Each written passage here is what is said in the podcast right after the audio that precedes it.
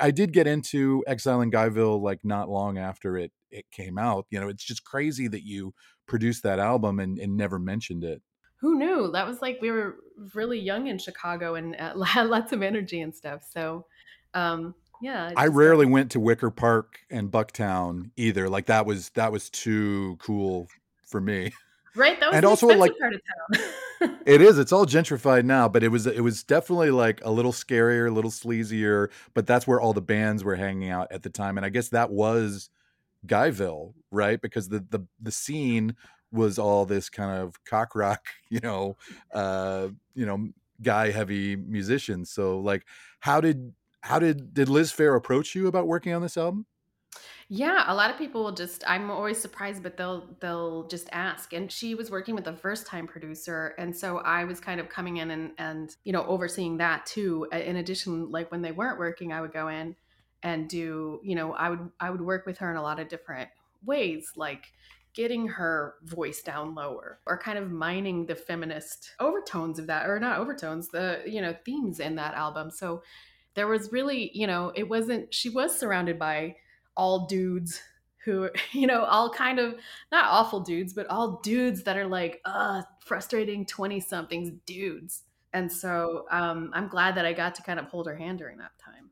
A bonus conversation between craig cackowski a fan of liz phair and tamara federici producer of every band ever already in progress. Did you literally have to hold her hand or are you talking metaphorically no, no, like literally. I mean, we were kind of like, you know, you would be drinking and in the basement and kind of like, you know, working up things. And then it was like, oh, I love you. I love you too. You know, whatever. You're going to be huge. Oh, thank you. You know, like, yeah, probably. probably there was friendly hand holding. You you said you lowered her voice. I mean, she does sing like kind of low and very monotone on a lot right. of those songs. With mm-hmm. that was your idea? Yeah, I thought we should really, you know, she should make it lower. She's definitely like she has the vibe of like a middle school uh, alto who who got cool, who got who got cool and wants people to notice her and is um, vulnerable, right? So I was like, let's really mine that alto, and um, I have a couple of exercises that I do with uh, with her that I kind of developed. That was sort of um, it was called snake eat mouse and it's it's where you kind of get your you actually physically open up your your throat like you're gonna like you're gonna unhinge your jaw and kind of let that let that mouse in.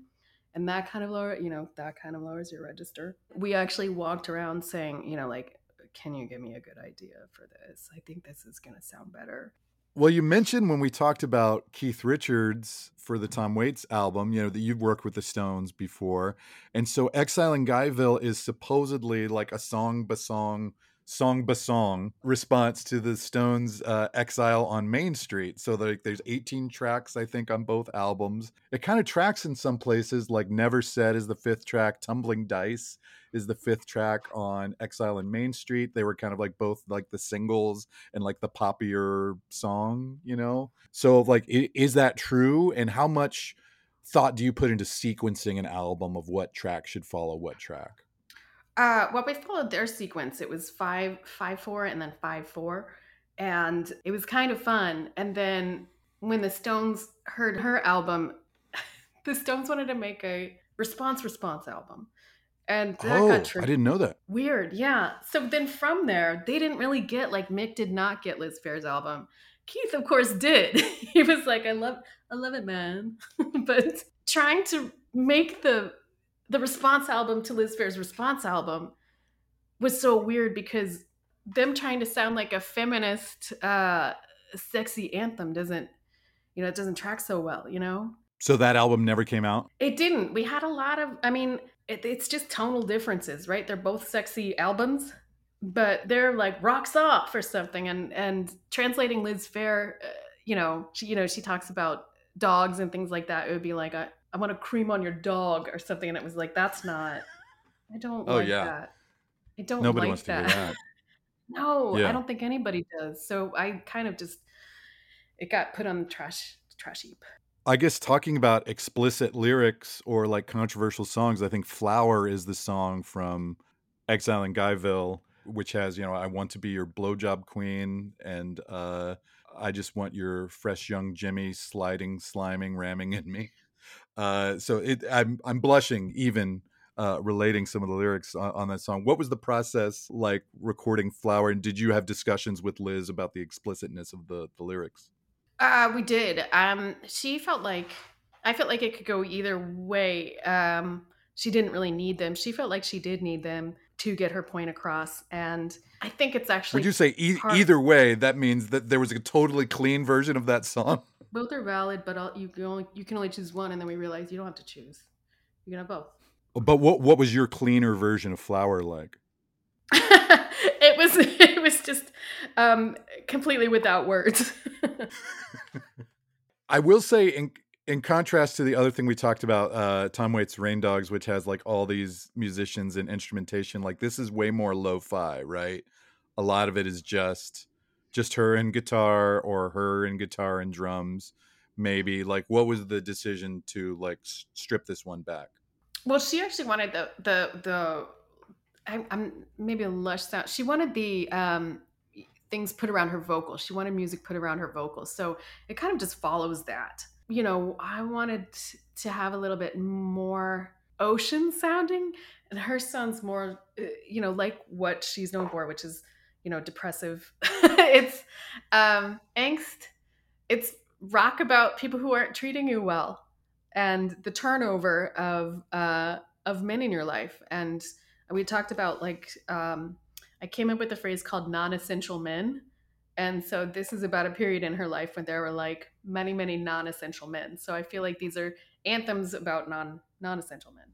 When you say ocean sounding do you mean like the sound of the sea or are you referring to billy ocean like, did you want it to sound more like "Get out of my dreams, get into my car"? She went that direction after a little bit. Really? Yeah, but, she um, she kind of did. Yeah, she yeah, went in, a, in a whole Billy Ocean. She had a yeah, Billy Ocean phase. But I yeah. think you've pinpointed. I think you have pinpointed something I missed, which is, I think she meant that, and I think I meant the rolling sounds of the ocean, and we've never. That has never been clear to me. She, that she was going into that place of get into my car. Wow. Oh my gosh. I'm glad that we were able to uncover that. Well, you must have worked with Billy Ocean at some point, right? Oh, I did. He's really fun. Oddly, he rides a moped exclusively. So cars don't come up. That was just a persona of a guy who has a car. Really? Because uh, Get Out of My Dreams, Get On My Moped just doesn't have the same no. vibe. in the 80s, I think you had to, they thought that ladies would be more impressed with the you know uh, they de- they cared about what type of vehicle it was where i feel like now we don't. We don't care. You'll get on the back of that moped. Sure. Right? Re- let's recycle. Right. I'm in. I've had this album you know since like the year it came out and like looked at the cover many times and only in like re-looking at it today do i realize that she's topless on the cover yeah mean, you maybe as the producer, you don't have anything to do with how it's promoted, like the uh, the the pictures or anything. Uh, um, that one I did. They brought me a bunch of pictures, and um, that one I was like, that looks like a real sexy haunting. Let's do it. But yeah, you can see just a little bit of of, of areola on the uh, on the cover. It's it's always off-putting. Like it doesn't get less off-putting, which is sort of the genius of the album. Is she? It's everything that dudes wanted her to B sort of, which was scary, sexy, and nip. And then over, how how do you assess like the arc of her career since uh, since Exile?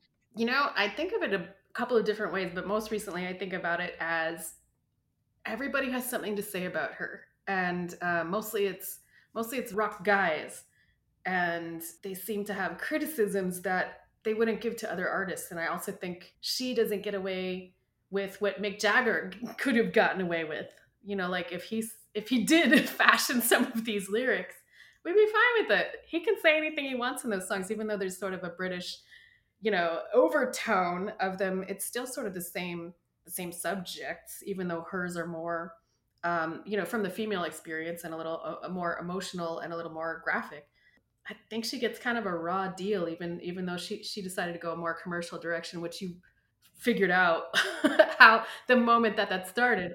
But um, yeah, I think she takes a lot of flack, actually. Yeah, there was a like a pitchfork critic who gave her like that popular Liz Phair album a 0.0 like and I think he was like 19 at the time and like just to be a dick and then like gave her a public apology like years later on on Twitter, you know, I- explaining like what what a dick he was and like how he would not assess the album like that harshly. And she kind of like and now there's a whole generation of like younger artists like Soccer Mommy and Snail Mail who were like clearly very influenced by by Liz Phair, And then more like pop singers who also were like incorporating elements and doing like more sexually explicit, you know, and and personal songs. So like she really was way ahead of her time.